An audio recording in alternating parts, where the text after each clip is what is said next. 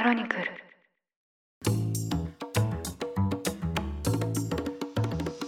おはようございます。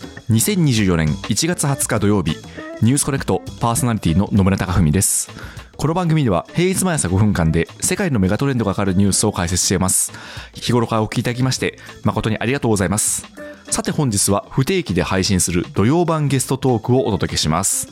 ゲストにお迎えしたのはなんとこの人 EXILE GENERATIONS の関口メンディーさんです。メンディさんといえば2012年に GENERATIONS の正式メンバーになって以降パフォーマーとしてステージに立ったり俳優活動を行ったりバラエティ番組にも出演されるなどマルチに活躍されています。そんなメンディーさんですが近年はビジネス活動も積極的に行っていましてグッズのプロデュースを手掛けたり Web3 業界の企業家とも交流をされています。今回から前後編でそんなメンディーさんの濃密な反省について伺っていきます。メンディーさんの挑戦と失敗の日々が分かりましてきっと何か行動を起こしたくなるに違いありません。それではインタビュー本編をどうぞ。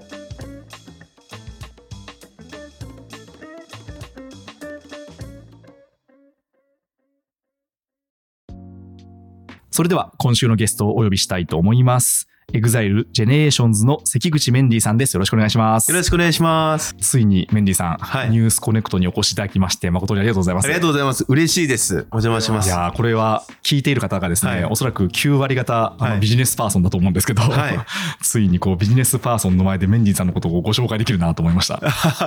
僕もこんな日が来ると思ってもなかったんで、はい。とても不思議な気持ちではあるんですけれども、とても楽しみにしてました。はい、はい。で実はですねなぜメンディーさんがニュースコネクトにというお話なんですけど、あの現在メンディーさんがメイン MC を務める挑戦したくなるラジオ「井戸メンディー」というですね、ポッドキャストが12月から配信されておりましてで,、私がですねそのプロデューサーを担当させていただいております。はいありがとうございます。本当に。はい、毎回毎回収録のために、はいあのメンディーさんのご自宅にお邪魔して、はいでそうですね撮ってますよね。なんで今もこれ実ははい、自宅の方でそうなんですよね。やってますね。そうなんですよ。はい。でもそもそもその野村さんとなぜ僕がこうやって知り合ったのかって多分はい。気になってらっしゃるんじゃないですかね。そうですね。視聴。者の皆さんは。はい、最初のきっかけは、はい。私はサイというポッドキャストを一緒にやっている、はい。タカチンさんね、タカチンさん。はいでタカチンさんとイドメンディで、はいあのメンディさんの相方をやっているはいジーニーさんジーニーさん。ですね、はい。あの今実はここにいらっしゃるんですけど、はい収録の裏でが知り合われてそうですね。でそれでポッドキャストを一緒にやっていこうという話になって、はいでつながったっていう感じですよね。そうですよね。で、高橋さんに野村さんご紹介していただいて、はいこの井戸メンディーというラジオをぜひ一緒にやっていきましょうというふうな形でやらさせてもらってるんですけど、ポッドキャストにはずっと僕も興味があって、はいはいあの実は、 Voicy という音声アプリの方では、うん。約1年ぐらい配信を毎日続けていて、音声配信にはすごい興味があったんですけど、またポッドキャストとは、またリスナーの皆さんの属性とかも変わってくるので、はい。ポッドキャストの方にもぜひこのメンディーを知ってもらいたいなというふうに思って今こうしてお邪魔させていただいております。いやいやいや、ちょっとあのメンディーさんが、はい。なぜそのポッドキャストをやり始めたのかとかですね、はい。あとやってみてどうだったかっていう話も、あのはい。今日の後半で伺っていきたいなと思うんですけど、メンディーさん、まあ、おそらくリスナーの皆さんは、はい。テレビで見かけたことある方の方が多いと思うんですね。はいでちょっとまずは改めて、はいメンディーさん今そのどういう活動をはい主にされているのかっていうのをご紹介の意味を込めて伺ってもいいですか、はい。改めまして関口メンディーと申します。僕は今 LDH という芸能事務所ですねに所属しておりましてアーティスト活動をメインにしております。で所属しているグループは EXILE というグループと GENERATIONS というグループとあと最近また一つ発表になったんですけれども EXILEB Happy という、うんまあ、子供たちの笑顔を作るために生まれたグループなんですけれどもこの3つのグループを軸にアーティスト活動はしておりましてでその他には先ほど野村さんがおっしゃっていただいたみたいにバラエティ活動テレビに出たりとかあとは俳優業ドラマとか映画に出させてもらったり。あとはちょっとクリエイティブな活動でいうとライブのグッズを制作させていただいたりとか。あとは GENERATIONS のブランドがあるんですけど、ええ。ライフスタイルブランドでと Moment of Evergreen っていうんですけれどもそれのディレクションをさせていただいたりとか、あとは2年前からには絵本を書かせていただいたりとかっていういろいろやってるっていうなんか 何屋さんかわからないんですけれどもすごくいろんなものに興味があったので、もうその気持ちが赴くままにいろいろ挑戦させていただいてるっていう感じですね。あのパフォーマーつまりこはい。う出演者という顔と、はい。あとはこうクリエイターですね、はい。こう物を作るあのグッズを作ったりとか、あとはこう絵本を作るっていう、まあ、こう両方をされてるってことですよね。そうですね。なんでアーティストとしてこう世に出ることもあれば裏方とまではいかないんですけどそういうふうに顔が出ないところでも、えっと、グッズの制作したりとかやってますなんで LDH のグッズ制作部の人とチームを組んで、うんこんなグッズどうかとか、はいはいはいそういう会議をしたりとかしてますね。じゃあその会議の場では、はいビジネスパーソンメンディーさんの顔になるってことですよね。そうそうですね。そうですよねはい。なんかアーティスト関口メンディというよりは、まあ、一人の本当にビジネスパーソンとしはいてその場所にいて、うん。で他のスタッフさんと一緒にこうディスカッションしているっていうええ感じですね。そういうことですね。はい。私がメンディーさんのことを初めてはい認識というかはい知ったのって、はい。実はあの YouTube でして。ええ YouTube の何ですか、はい、YouTube の何かというと、はい始球式でめっちゃ速い球を投げていくっていう あああの動画だったんですよ。はいはいで結構私最初のインプレッションはいがそれだったんで、はい。まあメンディーさんって、まあ、しかもバラエティ番組でもはい。たまにお顔を拝見していたので、はい。あ結構バラエティはい。を中心に活動されてる方かなと思っていたら、は まあ、今回ポッドキャストのご縁をいただいて、はい。うわめちゃめちゃビジネスパーソンじゃんっていうふうに 思ったんですよね。いや嬉しいですね。はいであとはその、はい。それこそこの前、はい。あの GENERATIONS のライブにも、お邪魔をさせていただいあそうてです。ありがとうございます。そしたらうわかっこいいっていうふうに思ったんですよね。だから一体どの顔がはい。メンディーさんなんだろうかっていうのは、はい。結構私も気になるところですね。ああなるほど。でも本当にいろんな顔があって、はい。でもおそらくリスナーの皆さんもそうだと思うんですけどなんか僕がそのアーティストをやる時の自分とかそのじゃあクリエイターとしての自分とかいろんな顔があるんですけどそれもなんか本当に家族といる時の自分と友達といる時の自分とじゃあ上司先輩といる時の自分とあとじゃあ例えばじゃあその子供たちといる時の自分とか、はい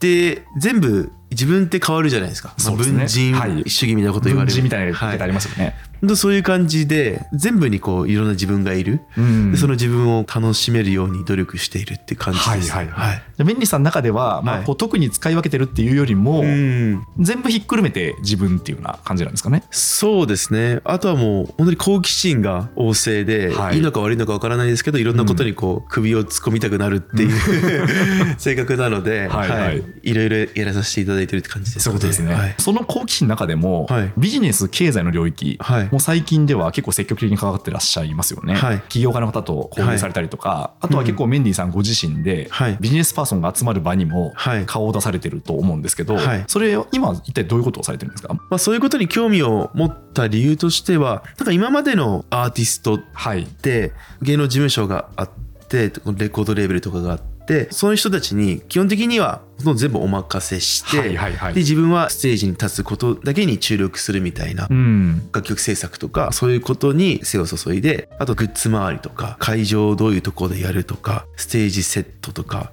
そういうところまで関わるアーティストさんってあまりいなかったと思っていて、はい。でもこう自分もそういうものに興味があるっていうのはそうなんですけどなんか時代の流れ的にもやっぱりいろんなこ物事に関心があって骨組みとか仕組みみたいなものを理解していた方がいろいろと自分が作りたい世界を作れるんじゃないかっていうふうに思うようになって、勉強し始めたっていうのが最初なんですよね、うんでもこういう感覚になったのもコロナ禍がきっかけで、はい。まあコロナ禍に入った時に全部こういろんなお仕事がストップして、うん。自分の活動がなくなってエンターテインメントも不要不急と言われて自分の存在意義は何だろうとかいろいろ考える機会になったんですよね。ええでその時になんかこのままじゃいけないなっていう気持ちになって、うんもっと社会のこととか自分の身の回りのこと経済とかお金とかじゃあ人間ってどういう生き物なんだっけとかそういうところを勉強しなきゃいけないなと思ってより本を読むようになったりとか、はい。それこそいろんなこう、まあ、YouTube とかで発信されてるようなものを見るようになったりとかしうんて、なんかこう勉強する機会増えてったんですよ。はいはいはい。っていうふうにした時にこう世の中の解像度が上がってった経験があって、あええこれは自分たちも自分の身の回りのことなんでライブとかグッズ制作とかそういう仕組みを理解すると解像度が上がってもっと世の中楽しみやすくなるんじゃないのかなっていうふうに思ったんで、うんまあ、いろんな人に会いに行ったりとか、はいはいはいしてお話聞くとか。うん。いうことをしているっていうのが一つと自分割とパリピなイメージが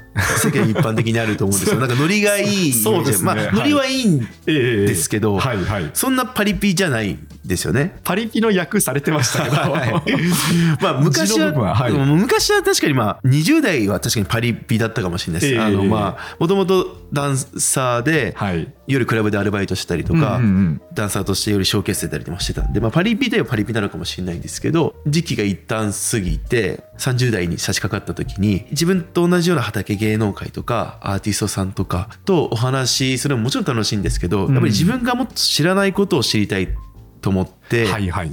それをいうのがきっかけでこう起業家さんとか、うん。あの経営者の方とかそういう方にこうお会いしてお話聞くみたいなことがとても楽しかったんですよね自分のああそうなんですね。ってなった時にええ。またこの世の中の解像度というかあこういう世界もあるんだとかあこれって別ジャンルの話だけど自分たちの活動に活かせそうだなみたいなことがかなり多いのではいはい。そういう経験というか自分の中ですごい大きいんですよね。ん。でこれなんか昔サイバーエージェントの藤田さんがおっしゃってたことなんですけど、はい。経営者の役目はいろんな人に会って話を聞くことだっていうふうにおっしゃっててそれ多分解像度上げていくといろんな人に会って話を聞くことで視野が広がってじゃあ会社をどういうふうに進めていくかとかじゃあこういうことがあるならじゃあこの危機管理するためにこっちは避けてで別の道に進もうとかいうのをまあジャンル隔てなくいろいろ聞くことによってうん。そういうのの解像度が上がっていくからなんじゃないかなって僕は思っててはい。でそれと同じようなことが自分もしたいなと思ったんですよね。うん。はい。それってあの、まあ、パリピだった頃もあったってお話でしたけど、まあ、30歳ぐらいの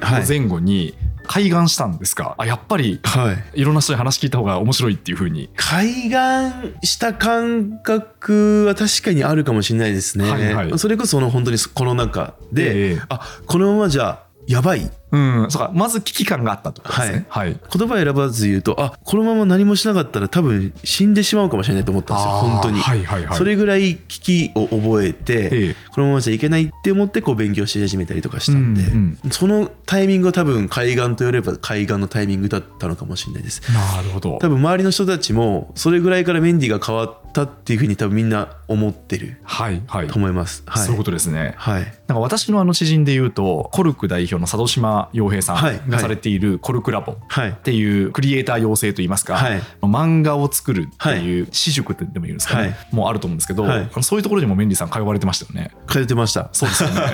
いろんなところにいるなって感じなんですけど、ええ2年前ぐらいに絵本を書いたってお話ししたんですけど、はいはい。まあ、絵本を書いた理由っていうのはそれこそ本当にまたコロナ禍の話になっちゃうんですけどコロナ禍に入った時に今後世の中どうなっていくのかなとかエンタメどうなっていくんだろうって考えた時にちょうど「ホモ・サピエンス全史」って本をその時に読んで、はい。人間がここまで発展できたのは、えっとうん。噂話、まあ、うん。要は物語を作れるようになったからここまで人間が統率を取れて一つになれたんだよみたいな話があったんであじゃあその時に、えっと物語ができてここまで続いていて人間が一つになれてるんだったら今後も物語が作れたら食いっぱぐれないだろうなって思ったんで絵本うん、っていうのを考えて、はいはいはい。自分の物語を作れる人になりたいなっへていうので絵本書いたんです。ででそそののサピエンス全史からはい。虚構が大事ってことに気づいてはい。はい。絵本書いたってことなんですか、そうです。めっちゃ面白いですね。そうなんですか、それで絵本を書いてはい。世に出した時になんか初めて人とちゃんと会話できた気がしたんですよ。うんそれに対しててリアクションもらったことが、はい。僕の中ですごく嬉しくて対話できた感覚があってあこれもうちょっと広げていきたいなって思ってる矢先にたまたま佐渡島さんらしき方を公園で見かけたんですよ。公園で。公園で、はいはい。公園で見かけて、ええ。ただ僕はもう一方的にそれこそ YouTube とかで見ていて佐渡島さんのことを知っていたので、はい。佐渡島さんっぽいなとは思ったんですけど、ええやっぱ映像を通して見るのとはい生で見るのって結構印象として変わる時もあったりとかするので。そうですね。まあ場面も違うでしょうね。場面も違う。てだから街中で見たってことですよはい。ねはい。なんでこれ佐渡島さんじゃないかもと思ったんですよ最初、ええ。で一回スルーしたんですよ。はい。でスルーしたんですけどなんかどんどんモヤモヤしてきてええええいやこれ佐渡島さんに話しかけなかったら一生後悔するかもって思って、はい。全速力で後戻りして、ええええ佐渡島さんに声かけたんですよ。はいはいはい。あの なんとはい佐渡島さんですか？って。はい。そしたら「はい」って言われて「あよかったよかった」って言って自己紹介して「はいはい。あの LJH の関地メンディーです」みたいな話をしたら「あー」ってしてくださってて、ん。で今実は、えっと、絵本と書いていて物語を作ることに興味があるのでぜひちょっとお話お伺いできませんかみたいなことを聞いたら「あいいよ」って言ってくださって、うん。その数日後にお茶したんですよ。はいはいはい。でその時にいろいろお話聞いてもらった時にあだったら一回そのコルクってところでいろいろ勉強してみたらっていうふうにアドバイスもらったんであ行ってみますっていうので通い始めたっていうのが発端です。コルクそうなんですね、公園でたまたま見つけてはい、は いベンニーさんだからあれなんですね。その時ははい。声かけなきゃと思ったんですね、思いました。ただめちゃめちゃ緊張しました、ん。本当に間違えたらどうしようみたいな。なんで、ね。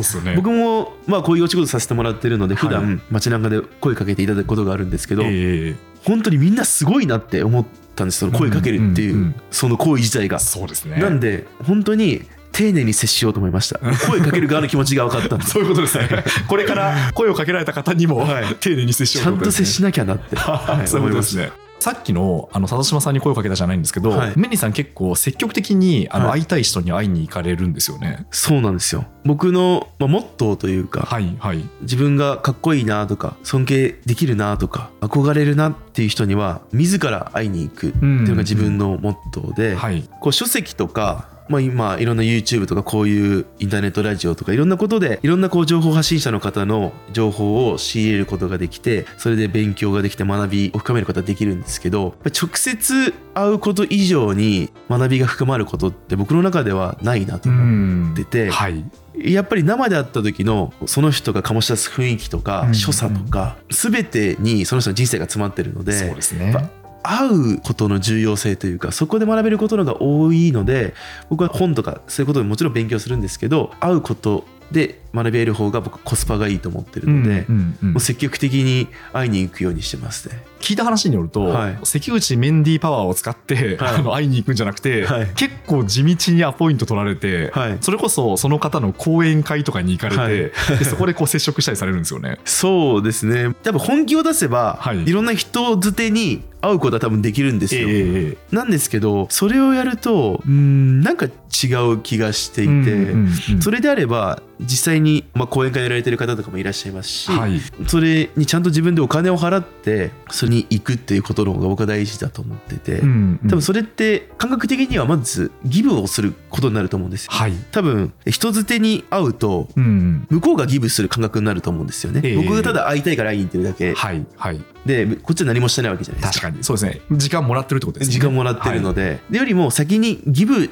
してからの方が、やっぱり相手も心地いうんいはずだなというふうに思ってるので、まあ、先にギブをするってことを意識してるかもしれないですね。ああそういうことですね、はいだから相手の講演会にまずはお金を払ってはい、行って、それってまあ自分のお金も時間も使ってるわけですもんねはい、そうです。そういうことですよねなので今までの自分の人生とか結構振り返ってみて思うことは、はいなんかコミュニケーションにお金を使ってるなっていうふうに思うんってそね。それこそファッションとかもすごく好きなんですけどファッションとかもなんかコミュニケーションのために洋服を買ってたなって思うんですよね。好きなデザイナーさんのところのお洋服をちゃんとお金を出して買いに行くとかあとは次に会いに行く人例えばじゃあ会食する相手の方がじゃあアーティストさんだった時に、はい。その人のバックボーンとかを調べて好きなアーティストさんがいた時にその好きなアーティストさんが昔出してたえじゃあ例えばロックバンドの T シャツとかうん。ヴィンテージとか出たりとかするんでそういうのを買ってきていくとか。はそういうことにお金を使ってきてたなって思っていて。そうなんですね。でコミュニケーションにそういうええお金を使う、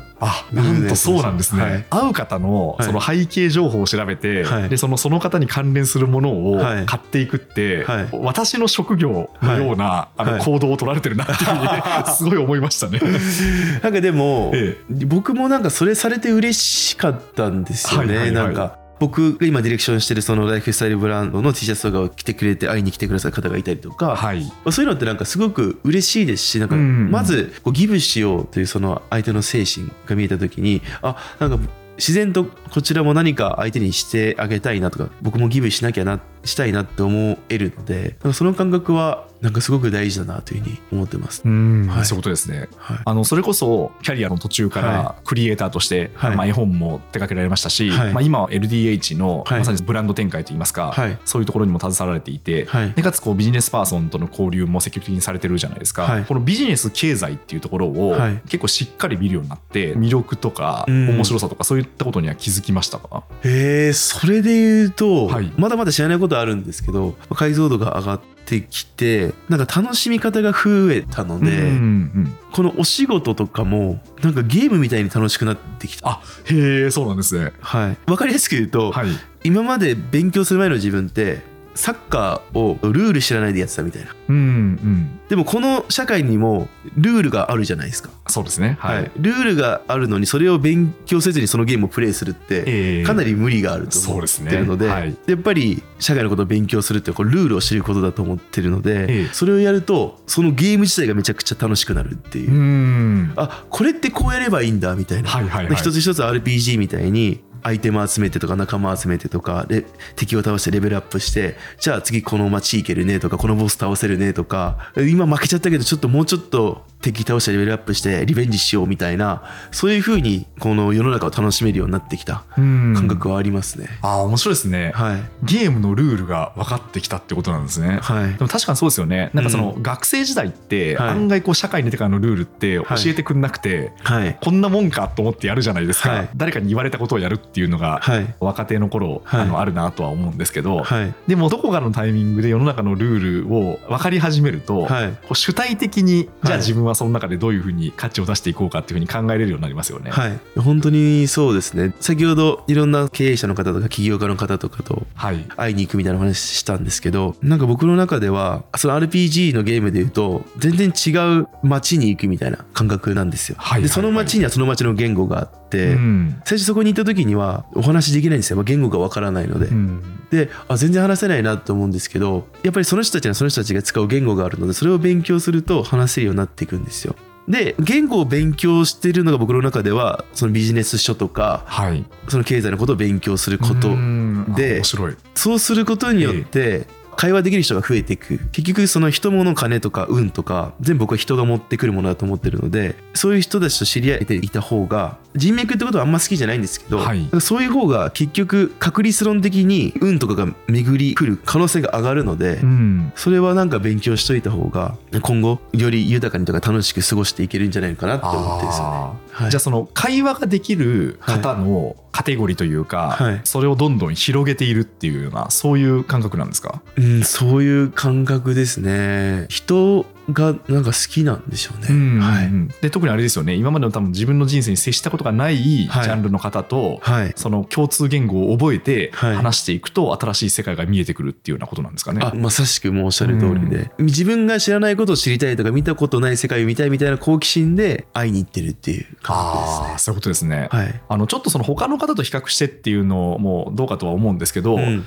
メンディーさんのような考え方を持たれているステージに立ってる方、まあ、出演されてる方って、はい。そんなに多くないんじゃないかと思うんですけどいかがですか？あどうですか？同業者の方と比べてこういう話ってされます？あんまりしないですね。しないですか、はい。多分これにはいろんな理由があると思うんですけど僕が個人で感じてる感覚で言うと、はい。そもそも僕のこのアーティスト活動を始めた時の状況っていうのが弱者というかええ。弱き者だったんですもともとメンディーさんの駆け出し時代はってことですか？はい、っていうのもその僕が GENERATIONS っていうグループでやらせてもらってるんですけど、うんその候補メンバーになった時っていうのは僕ダンス始めてまだ2年だったんですけど、うん。他のメンバーっていうのは小さい頃からダンスやってます、はいはい。もう10年以上ダンスやってるみたいなええ。人たちが周りにゴロゴロいて、その中にポンって ダンス歴2年で入れられはい。てでくしくも最年長でってなった時に、うん。もともと体育会系で育ってきた自分としてはなんかすごく悔しかったんですよね、はいはいはい。なんか最年長なのに、うん。周りの人たちよりも劣っているという、うん。まあ、ダンス歴は短かったですもんね、はい。まあ、それはそうなんですけど、はい。やっぱりなんか悔しくて、ええ。で、まあ、その中でどうやって自分を目立たせていくかとかどうやって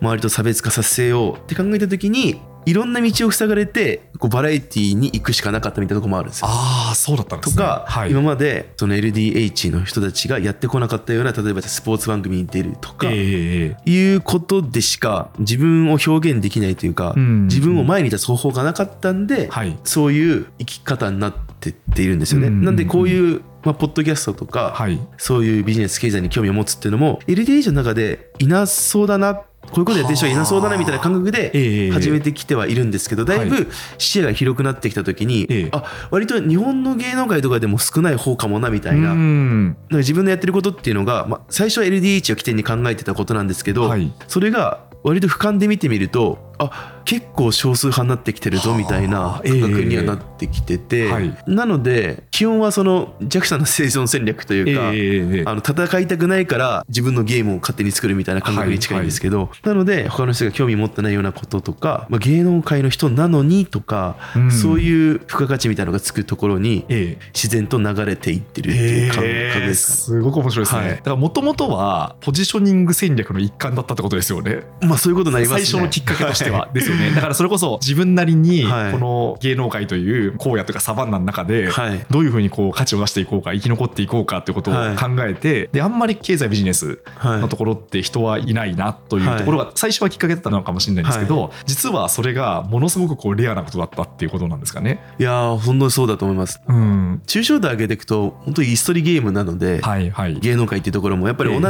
じキャラが被る人は必要がないうん、世界ではあるので本当そういうイストリゲームの世界なんですよでもそういう風に世の中って割と回ってたりするのかなとか同じようなはい。感覚になること結構多かったりとかするので、ええこの芸能界に入って学べた大きい財産かもしれないですね。ああそういうことですね。はいやっぱり多かれ少なかれその芸能界で活躍されてる皆さんは、はいその自分のこう立ち位置とか、はいどういう場だったら生きるかみたいなことは結構やっぱ真剣に考えられてるってことですよね。いやそうだと思います本当にそれぞれ自分のまあ将来のこととか、はい。自分がどういうところに行けば周りに重宝されるかとか、ええ。そういうことは普段から考えていると思います。うんはい。そうですね。ただ僕の場合ははい。それを一人でやるっていうか LDH と一緒にもちろんやってはいるんですけど、はい。さらにチームを強化したいなというふうに思ったんでそういう自分のポジショニングとかブランディング含めて一緒に考えれる人をさらにどんどん補強していきたいなっていうので、うんうんうん。イドメンディっていうラジオを一緒にやっているはい。G2 をスカウトしたっていうのはあるんですよね。うんそういうことですね、はい。ジンニーさんは実はそのメンディーさんの仕事仲間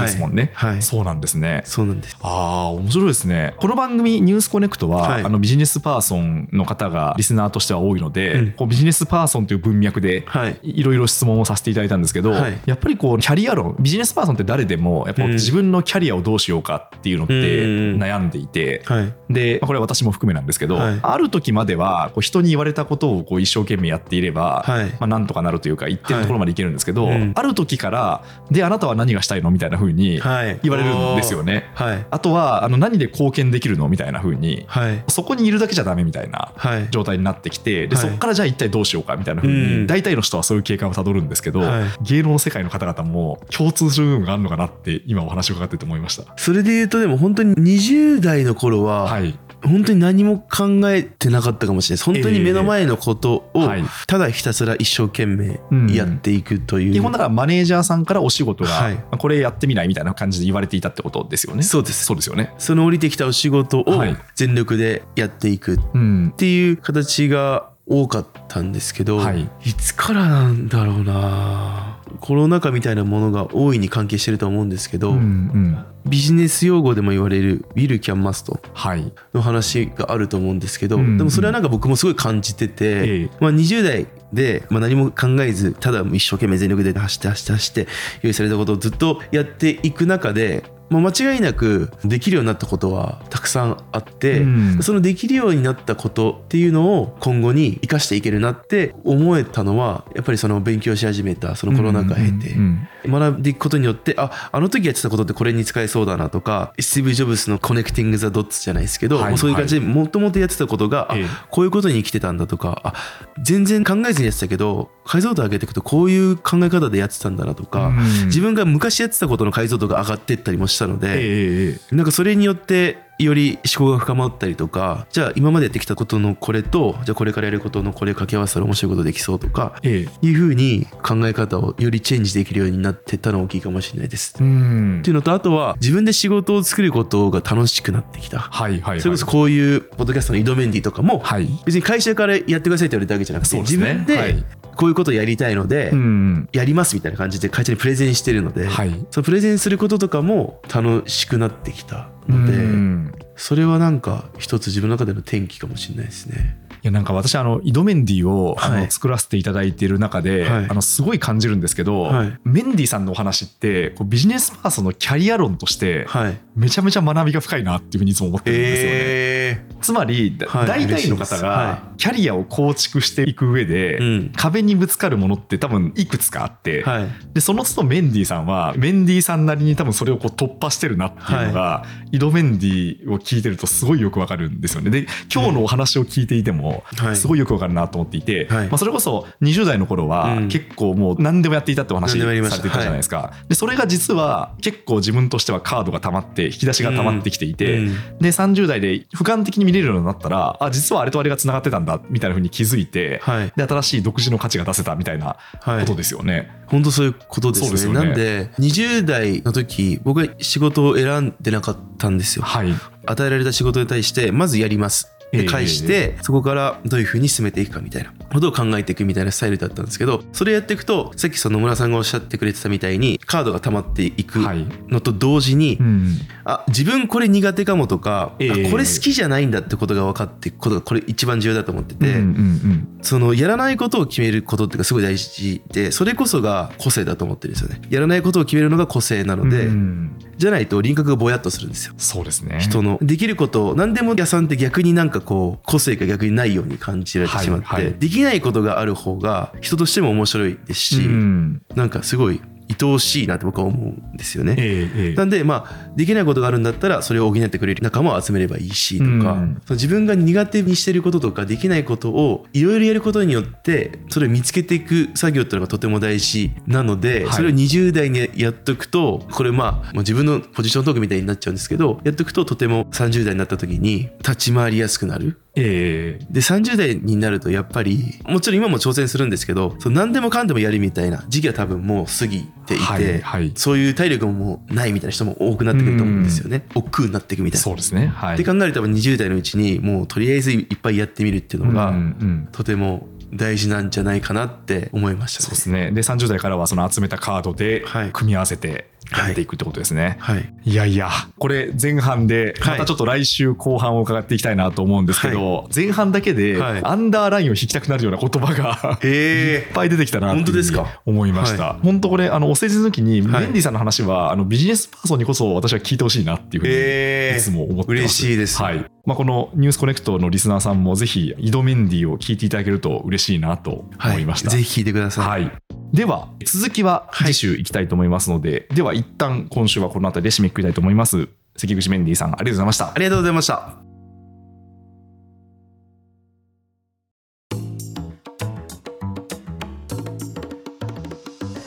というわけで、EXILEGENERATIONS の関口メンディーさんのトークをお届けしました。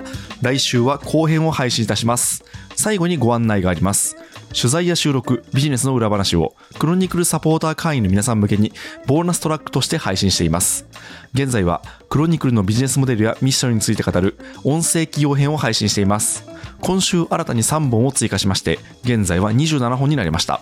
他にも去年の夏に行った2ヶ月半の海外出張について語った海外出張編27本など合計で70本以上のポッドキャストをサポーターの皆様は全てお聞きいただけますこの番組の制作費用はサポーター会員制度で賄われておりましていつもサポートしてくださっている皆さん誠にありがとうございますそして、もし価値を感じてくださいましたら、まだでしたらぜひサポーターへの加入を検討いただけますと嬉しいです。概要欄にリンクを記載しています。ということで、今日はこの辺りで失礼いたします。ニュースコネクト、お相手は野村貴文でした。番組への感想は、ハッシュタグ、カタカナでニュースコネクトとつけて X に投稿ください。もしこの番組が気に入っていただけましたら、ぜひフォローいただけますと嬉しいです。それでは、良い一日をお過ごしください。